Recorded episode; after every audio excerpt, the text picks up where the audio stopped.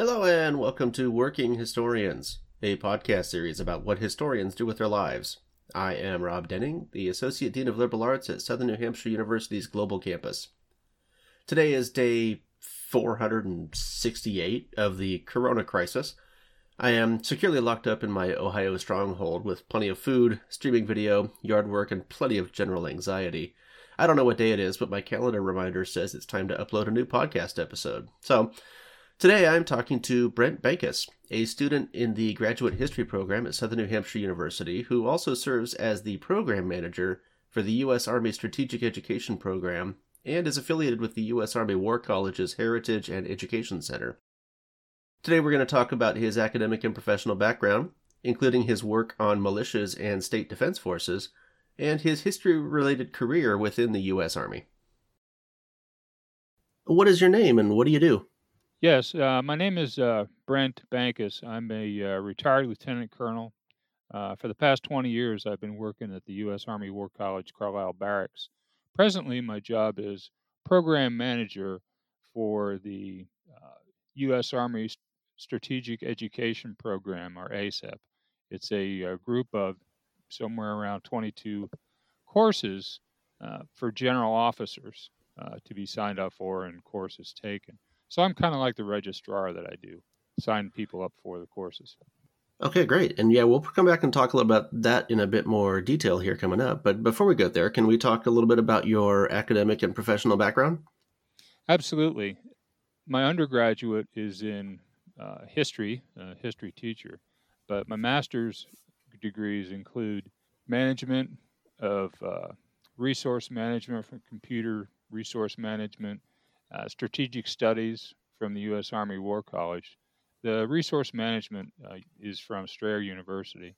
And I'm working on my third uh, master's degree, which is in uh, southern New Hampshire uh, on military history. I figured I've been doing it for such a long time, I may as well uh, get a master's in it. But in any case, so my teaching experience has been anywhere from oh, junior high through the master's degree level I have taught both electives and core courses here at the U.S. Army War College. When you were teaching at the War College, I'm assuming are are you or were you at the time were you active military? Or are you still active military? No, uh, I was both. I've I've taught in both uniform and out of uniform. So I taught some of the electives while I was still in uniform, but then as I retired in 2005 and came back as a uh, staff and faculty, I've taught as well. Okay. Both the uh, electives and the core courses. And when you were go- working on those various degrees, uh, you've got many of them. when you were working on those, what were the major research projects that you were involved with while while you were in school?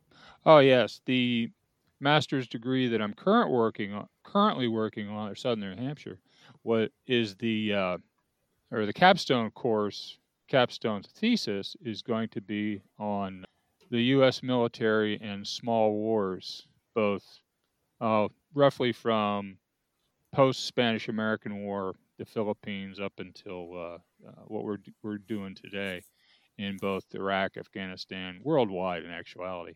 But mm-hmm. that's always been an interest in my uh, in my bailiwick.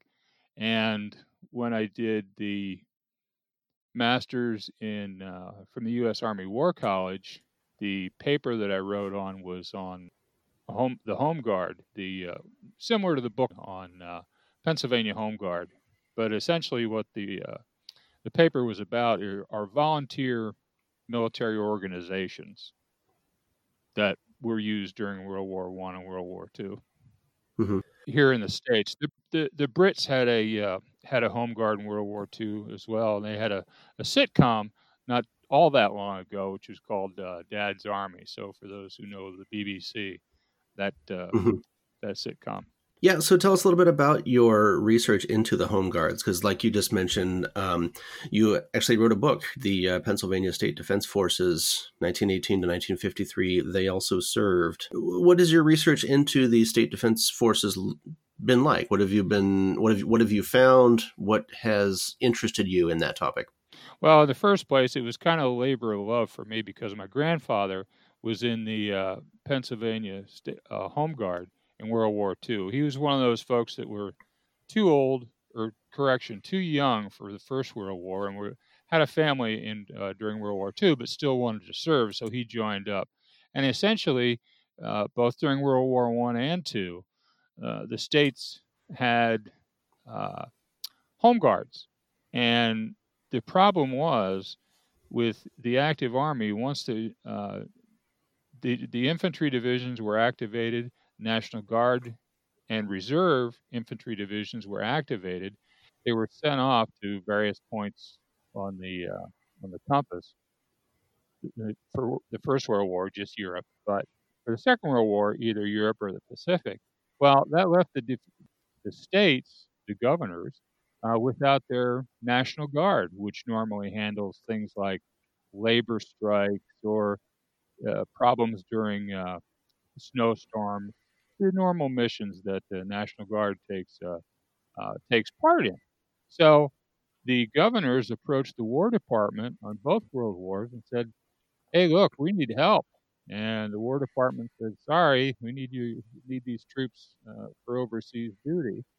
And the the fallback position was that governors were given permission through the uh, National Defense Act, I think, starting in 1916, to be able to raise and equip their own.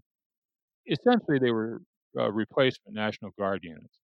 Now, for example, the in Pennsylvania, just as I outlined in my book, the person in charge of the uh, Pennsylvania State Guard um, was a veteran of Spanish American War, uh, Philippines, Mexican border, and World War One.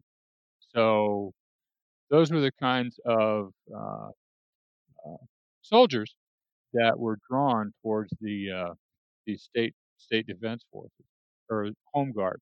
Now the World War One group, uh, some of the volunteers that uh, these states were able to use reached back as far as the Civil War, if you can believe that. In other words, people had, that had a prior military experience was uh, highly sought after. If I'm understanding correctly, basically the Home Guards were there to replace the National Guard troops, who would normally be the state state i don't know if you want to call it a state military organization but state Correct. level military organization. The, the, the national guard is sent off to overseas fighting. And so the home guard was kind of created as a uh, replacement for them. Uh, was this an all volunteer force or were there were these were these well it's funny soldiers um, and it's a good question because when you when you, i read about them normally they would drill uh, one night a week. And what they would do is they would occupy the uh, armories of the National Guard uh, units in whatever town it is. Now, during the week when they would drill, they would do it, do it on a volunteer basis. They wouldn't be paid for anything, but yet they would have an annual training period of, say, three to five days at the local training area. They would be paid for that, or if they were sent to some sort of a school, leadership school, what have you, they would be paid for that. But other than that, they were volunteers. They weren't. They wouldn't be paid for. So during World War II, um, I can remember my uh, grandfather telling me that when they pulled guard duty on the local, uh, and they would they would defend like there was a uh, American Car and Foundry uh, company in the town that he was in, which is uh, uh, Berwick, Pennsylvania, and they had guard towers. Well, they took their turns throughout the company, uh, throughout the unit, and they would stand guard duty, and they would guard the uh, American Car and Foundry uh, facility. They would be put on guard duty on the local bridge, and these folks carried weapons and ammunition. I mean, the the long guns they had were old 1903 uh, Springfields, but they still had uh, live ammunition with them. So these guys were doing a lot of the duties that a National Guard would have otherwise done. Uh, jumping ahead a little bit, once the war ended and the National Guards came back, did that bring an end to the Home Guard project, or did they find yes, some kind of coexistence? Part, right here in Pennsylvania during that period, uh, I think the last Home Guard unit folded up its flags uh, in 1948, and since then, Pennsylvania at least uh, ne- never carried on, never had any active uh, Home Guard units. Now they call them state defense forces, and that's the only reason they did that was because of the the militia movement, like in the 1980s, where you had all these uh, you know disparate people running around with AK-47s and so on. Mm-hmm. So they call instead of calling them Home Guards or militias, which is exactly what they are, is, is uh, unorganized militia. They just called them state defense forces. Yeah, that, that's really interesting. So these uh, so who what types of people were inhabiting you mentioned that there were some that were there, some of them had military training going all the way back to the civil war so i'm guessing that especially during world war one world war two when there's drafts and all of that that the most you know the the, the most eligible fighting age men are going to get picked up in the draft and all that and then the this national guard would be kind of the secondary group so the people that were in these that were uh, taking positions in this home guard are these generally like the older people that still want to serve but aren't able to qualify for active duty in the regular military. What types of people were inhabiting these roles during wartime? Oh absolutely and that's a good question too because as you were talking about it, it uh, brought up a point that uh, i found out when i did my research. You are you're, you are correct. Uh, a lot of the uh, folks were older that had had prior service experience. But by the same token, there were the younger ones, younger individuals who wanted to join up. They were allowed to join up. Say, for example, if they were all 13 or 14 or 15 in 1941, by the time that they became of draft age, 1943 or 44, they had already had some prior service experience. And when mm. those individuals went to basic training of whatever branch of the military they went in, they were automatically picked for leadership positions, if you can believe that one. Gotcha. Okay. So that makes sense. So we've got kind of older folks and then younger folks that are Correct. using this as kind of a prep school for the military kind of thing. Right. Almost. The younger ones, of course. Yeah. Yeah. Okay. And so uh, the Pennsylvania Home Guard, like you said, shut down in late 40s, uh, which kind of makes sense. I mean, at that point, when all the troops are coming back, you probably don't really need the Home Guard anymore. In the modern era, when we still hear about National Guard troops being sent overseas to fight in Iraq and, Af- and Afghanistan, has there been talk about resurrecting a kind of a Home Guard system, or are we just leaving enough National Guard behind to be able to meet that demand while also sending some of them overseas? No, um, as you mentioned, the National Guard, because they're not uh, being deployed, do they believe uh, leave people back? Yes, they do. But there are states out there that still have state defense forces. Here's an example: uh, Alaska has a state defense force up there, and those individuals are highly trained. As a matter of fact, they can double as uh, Alaska State Troopers. I get I, if my understanding, I'm and I'm reaching back to my in my memory when I did the research years ago uh, sure. uh, for the book or for the articles, and I can I will be able to send you some of those articles too, by the way, to give you a better idea of, of uh, because I just didn't write. I wrote the book about the Pennsylvania uh, state or Pennsylvania Home Guard, but I've also published about five, six, or seven articles um, from different points of view on I've done one already on volunteer military organizations of other countries, uh, Canada, uh, some of the Scandinavian countries. But anyway, but the uh, the thing is, though, some of these uh, uh, state defense forces, the new name for the old home guard concept, in some of these states, New York is a big one, Alaska. Uh, there are there are several of them that have naval militias too, about the same time. Um, Ohio has a naval militia. I think they still do. I'd have to look. I haven't looked at the uh, uh, the State Defense Force uh, website lately, but these were some of the uh, the more uh, active ones when I did my original research. But there are still state defense forces out there, and they do provide a an excellent addition to the National Guard. And there are for those states that use them uh, they they utilize them pretty well. Interesting. And so you're talking about in your current uh, history uh, program, you're working on your capstone project, and you're looking at volunteer forces in modern warfare. Uh, no, the current one that was the what I was telling you about the State Defense Forces Home Guards. That was a that was kind of like a hobby. That's what I wrote my uh, my one master's on from the Army War College, which is in Oh, okay. strategic studies. The capst that was the capstone paper that I presented for that for that degree. Now the one I'm working on for uh, Southern New Hampshire University, the capstone uh, paper will be on uh, small wars, U.S. Mm. military and small wars around from starting from the uh, Spanish American War to today. Okay. A little bit And- of clarification. Sorry. No, that's that's fine. I, I was getting I think I'm getting your degrees mixed up. that's not a problem. Um, do you feel comfortable talking a little bit about the current project that you're working on now? Sure. Okay. Um, so when you're putting together this capstone, what types of sources are you using and what's the scope? Because it sounds like this is something that could get very big and unwieldy. And so how how are you kind of limiting your scope to make sure it still remains manageable? And what types of sources are you going to use to help you uh, formulate that project? Well, I'm glad you mentioned that because that's some of the uh, the same questions that I've gone over with some of my instructors that I've taken courses with Southern New Mhm. Hampshire University to date. Because that's a that's like an 800 pound uh, or 8,000 pound elephant. You got to take it a little Right. bit at a time. So what I'm trying to shoot for is to write a 75 to 100 page paper.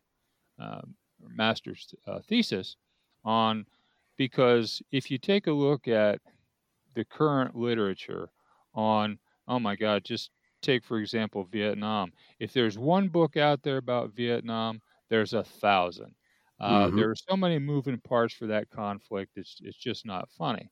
Well when you peel back the onion and start taking a look at some of the uh, um, small wars or small scale operations that we have been involved in from the from the Philippines starting in 1899 to the present that's just huge. So what I'm trying to wrestle with is how to take a certain point of view of what what has gotten us the US into these small wars what were the contributing factors did the national uh, command authority what prompted their decisions what was the leadership like? What were the leadership thought processes behind getting involved with these operations?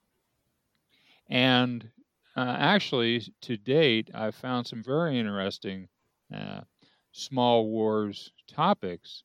One being the uh, our operations in Russia from 1918 to 1922 that you don't hear or see very much about writing wise. You know, if you do Mhm. a literature review, you don't see all that much out there. Vietnam, obviously, um, and, and some of the rest of them you, you, that we've been involved in. You see a lot written out there. But to take a look and kind of get a purview, I don't want to say it might be not be the right word, but kind of take a look and what are the recurring themes, if you will, that uh, permeate throughout these uh, our involvement in these small wars operations. And again, I haven't nailed it all down yet. I'm doing that as I go.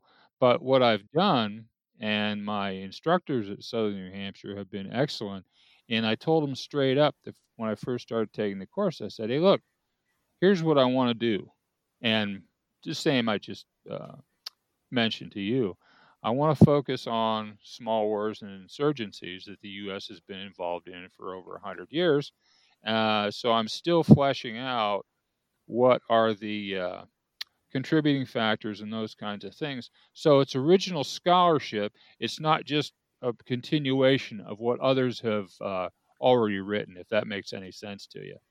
Now that makes sense to kind of look at it from the meta perspective as kind of the what is the things that connecting all of those small wars together because yeah trying to cover all of them individually would be possibly disastrous. I mean, if we're talking, you know, there's dozens of them just in Latin America alone in the first decades of the 20th century, and so the idea that you would cover all of them is not realistic. But focusing on kind of the decision making process and looking for kind of the themes between all of them, I think that's a really cool idea, and and you certainly will have lots of examples to draw on when you're trying to support those general conclusions. That I think this is well, interesting. And and the two, the thing is, it wasn't just um, one of the things that I found out as I've done my research is as an exa- as the example I just gave to you about U.S. forces in uh, in Russia in 1918 and 1922. Well, it started uh, during the uh, First World War when mm-hmm. you know uh, the Kaiser had uh, uh, Lenin whisked in from what I think he was in Switzerland in a sealed train or whatever. Uh, and uh, President Wilson was afraid that communism would bleed over into some of the allied uh, allied countries, the U.S. being one of them. So what he wanted to do, and he did, was he sent troops to both Vladivostok uh, and Archangel to guard the uh, the equipment that the Allies had sent there, so they didn't fall into the hands of the uh, of the Bolsheviks. And that's just one example. But when I was uh, doing research, talking to my father, who was a, a, veteran, a Marine veteran in World War II, when he was stationed in China right after the war, one of the things that they were doing uh, was not was kind of like uh, soft power. They were guarding coal trains. wasn't out out and out combat and this was after the war was over. So they were guarding coal trains. So because the communist uh, forces were stealing the coal off the coal trains. Mm-hmm. So not only do you have uh, these this small wars, these small wars. Uh, oh, what do I want to say? Uh, operations can be part of, you know, an all-out or post uh, large scale conflict, if that makes any sense. Yeah, and I think that really demonstrates the that a lot of American military operations are kind of vaguely defined because yeah, we might call that a small war, but if it's but that term can range from, you know, actively engaging in combat somewhere to, you know, guarding supply lines for something else. And so there's kind of a pretty broad range of experiences as to what what the military is actually doing. Um, yeah. So, well, yeah. one of the things, uh, one of my other projects that I'm involved in, and I've, I've written a little bit of it, not a whole lot yet, but um, I ran into a, a, friend of mine, friend of mine now, Rick Kiernan. He's a colonel retired uh, uh, PAO officer. He had been in Vietnam in 69 and 70. Um, and he did some of the uh, soft power stuff over there. And he said, "Hey, how would you like to uh, co-author with me about uh, stuff that we did in South Vietnam in the Hau Nghia province, province, which was uh, west, I think southwest or just plain west of uh, Saigon, now called Ho Chi Minh City." So we mm-hmm. got involved in uh, oh helping to helping the local population guard against the uh, uh, the NVA and the VC taking over these small uh, towns and hamlets and so on. So we did a lot of that stuff. He said, "Would you be interested in in doing that?" I said, "Sure." It's it's you know part and parcel to what my uh, what my hobby is, and obviously, as I just explained, for uh, my capstone uh, paper for southern New Hampshire. So I said, sure. So I started uh, writing a little bit on that. So what I'll do is I'll present some of the historical information, and then because Rick was actually there, he can always plug in, you know, the the no kidding, down and dirty. Here's what we did. Right. So that's how we we partner great for that. I think. Yeah, that sounds great. Yeah, that would be a really good. Um, that's a really interesting pairing of uh, perspectives. That's great. Absolutely. All right, and so now let's, if you don't mind, let's talk a little bit about what you've your, your career and your experiences with the uh, Army War College and various other educational um, aspects and all that. So, can you tell us a little bit about your career in the military education service? Oh, absolutely. Um, in some of the same way that folks maneuver through the uh, civilian education system, when we graduate from college, as an officer, when you graduate from college, you initially go to the the first course you go to is the basic course. That teaches you whatever your specialty is. Like I was an armor guy. You go to that first course and teach you, okay, here's a tank, here's what you're supposed to do with it. Here's how you lead your troops. You're going to be in charge of so many people, and so on. And then past that, you go to a unit, you stay there for a couple years, then they send you again to the advanced course. Now they call it the career course. So it's just a step up in okay, as a company commander, uh, here's what you're going to need to know, and so on. And then once you're out in the field a couple, three, four more years, as you're ready to become a, uh, a major, then they send you to Command General Staff School, which teaches you how to be a staff officer. And then from there, uh, you get to go to you. It's a selection process, obviously, to the War College, which is where I'm at. And what that does is teaches about it's not just shooting people and breaking things. The War College is a uh, military course that teaches the students about military informational it's called the dime process diplomatic uh, military information and i can't remember what the the uh, E stands for economic.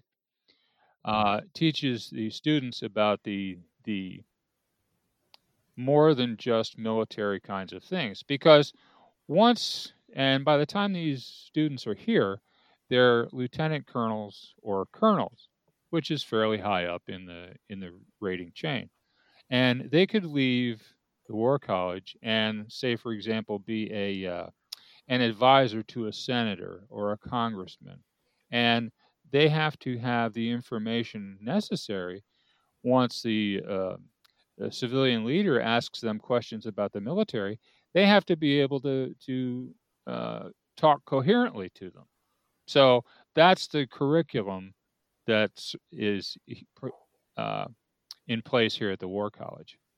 It's just, in other words, it's not just uh, military oriented. Interesting.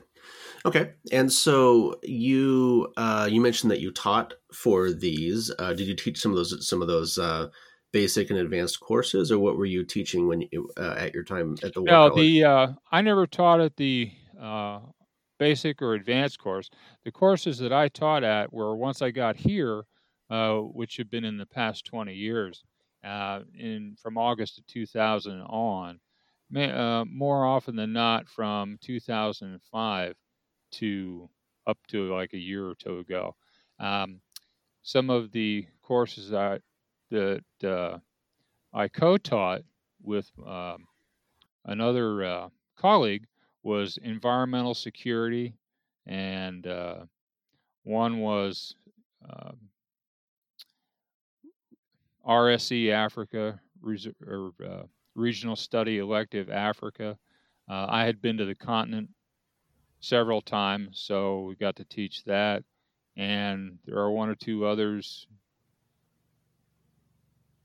I can't think. I'll probably think about them when I'm done talking here, but nonetheless, uh, no problem. Three, uh, four courses. The uh, the RSE Africa uh, Regional Studies Elective Africa that was part of the uh, core course although it's it's called elective, it's it was part of the core course that you teach uh, uh, the, that they taught they teach here at the at the War College. Taught that for about uh, three years. One was the first year was, um, I believe, co-taught with an individual. But then the second, the other two course or the other two years that I taught it, I taught that on my own. Mm-hmm.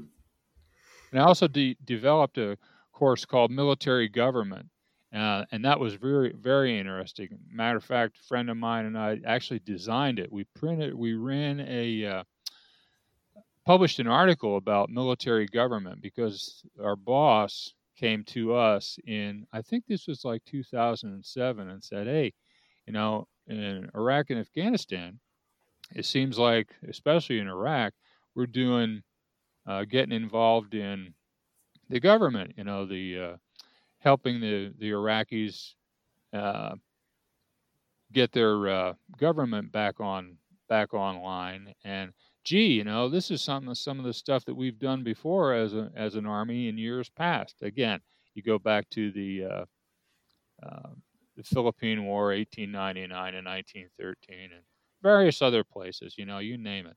And mm-hmm. so he said, "Well, I want you guys to go write an article about it." So we read, wrote an article and got it published. And I think it was through I can't remember what the the uh, publication was, but uh, I think it was Joint Forces Quarterly. In any case, we got that published, and then the boss came back and said, "Hey, I want you guys to design a uh, uh a course to teach here as an elective."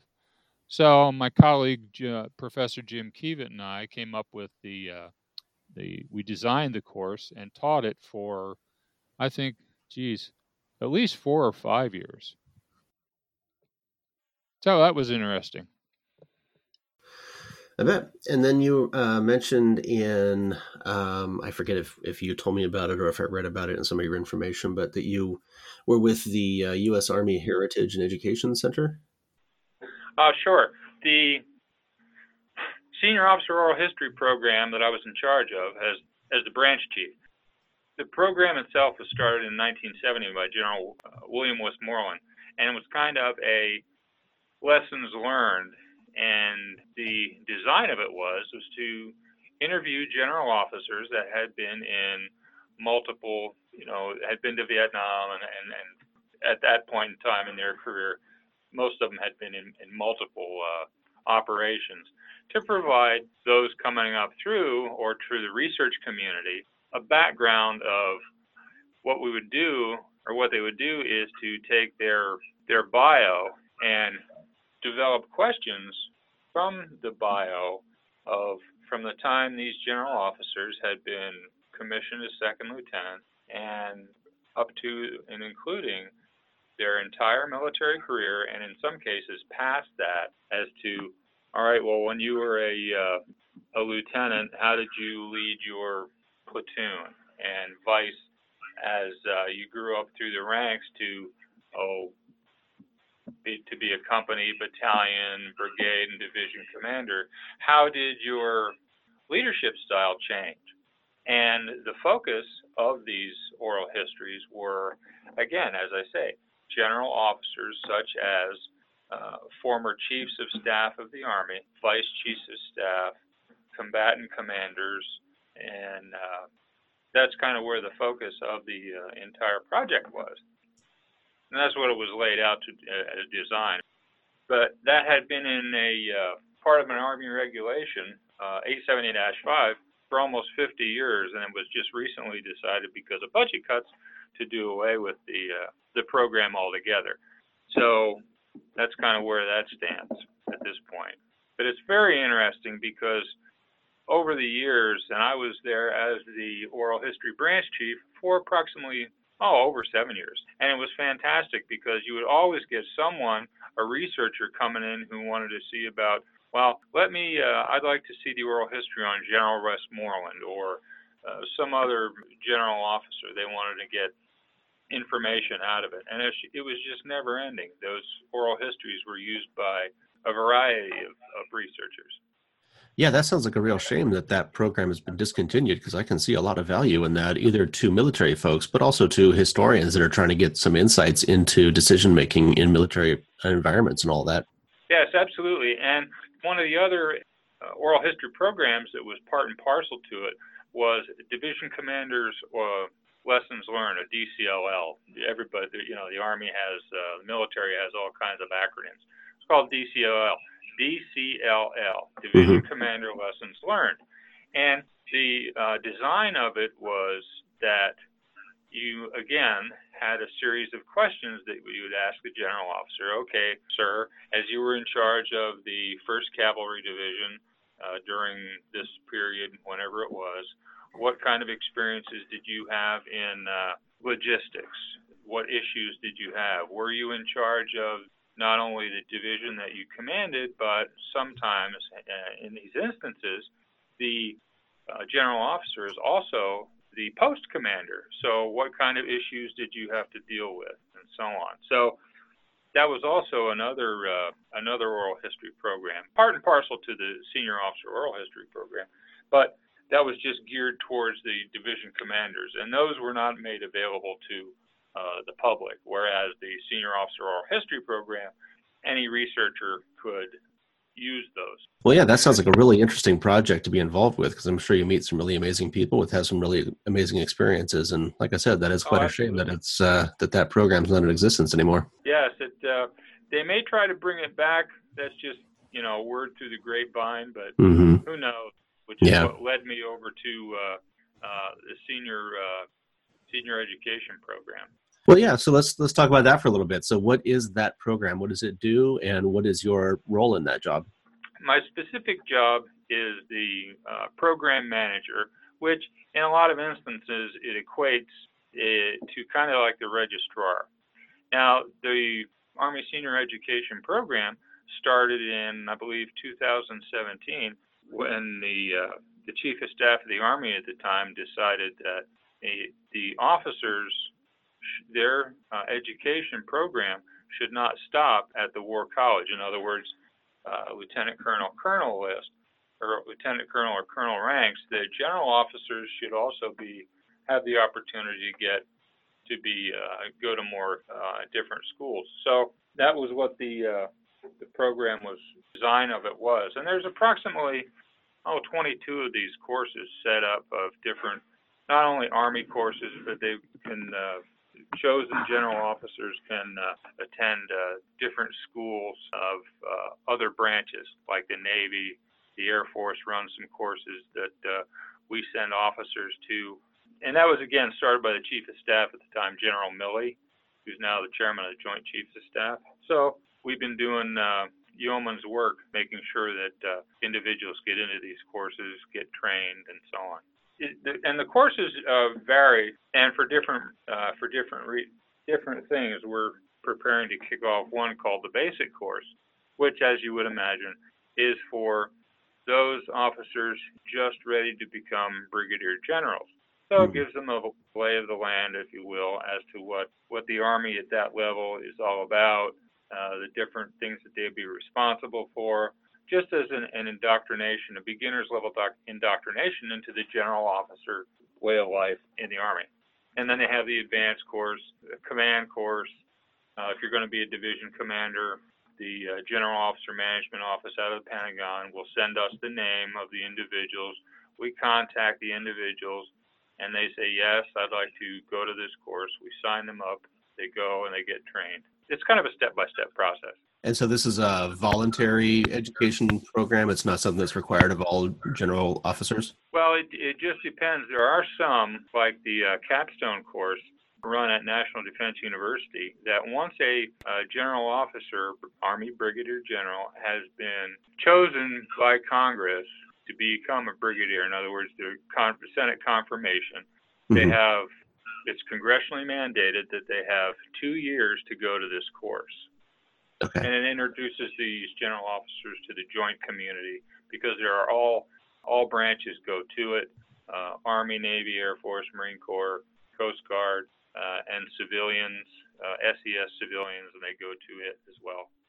Okay, well, that sounds like a really interesting uh, position. So you say that you're the registrar, but that's I don't want to downplay that too much. I mean, you are part of the uh, top you know administrators of this program. And so that's that's really important. And it sounds like it's a very um, it's an important to the american military. It's it's beyond just um, just the general importance of the education. I mean this sounds like it's a really valuable part of the training for new general officers well, and possibly even old ones. and again you know it's not just you know brigadiers. There are for brigadier generals or, or newly commissioned. As they move up the chain, there are uh, become one one star, two star, three star, and a full general there are uh, courses set up, and it's situation dependent too on what uh, what positions they're in that uh, they get nominated by the General Officer Management Office at the uh, at the Pentagon that uh, manages general officer careers and uh, So there's a variety of, of these courses. So it's it's very it's a very demanding job too. Oh, I can imagine. As a, uh, I imagine it's fairly high pressure. I mean, these are very high performing individuals, and so I'm sure those are some interesting uh, conversations to be had in those courses. Fortunately, the the general officers are very professional, and they're very good working with our program, our our management office. So we've mm-hmm. been uh, we're very lucky to be uh, to have such officers because they're very professional, and they understand if you you know, if you make a mistake or you uh, send them a wrong email or some such thing, it's it's usually not not an issue. The importance is that you make sure, as the working in the program office, that you get be, be diligent at uh, what you're doing because there are three. You know, it's the active Army, the Army National Guard, and the Army Reserve. All three of those components, if you will, uh, have slots in most cases for these uh, courses. Now, not all of them, but most of them. So you have a uh, you have to be in touch with the General Officer Management Office of the active component, the National Guard, and the Reserve to make sure that they stay on track and uh, that they provide you with names of prospective students for these courses in a quick amount of time. I'm, that's not really the word. In a, uh, not sure what the like a like a short turnover kind of thing. Yes, it, it, timely in a timely fashion. So, mm. as an example, if we're going to have a, a course starting in January this month, by September of the previous year, they, being the general officer management offices of the active Army, Army National Guard, and Army Reserve, if they have slots to fill, that by a certain amount of time in September or October, you know, in other words, have lead time that that that we get that information so we we can uh, interact with the, the, course directors.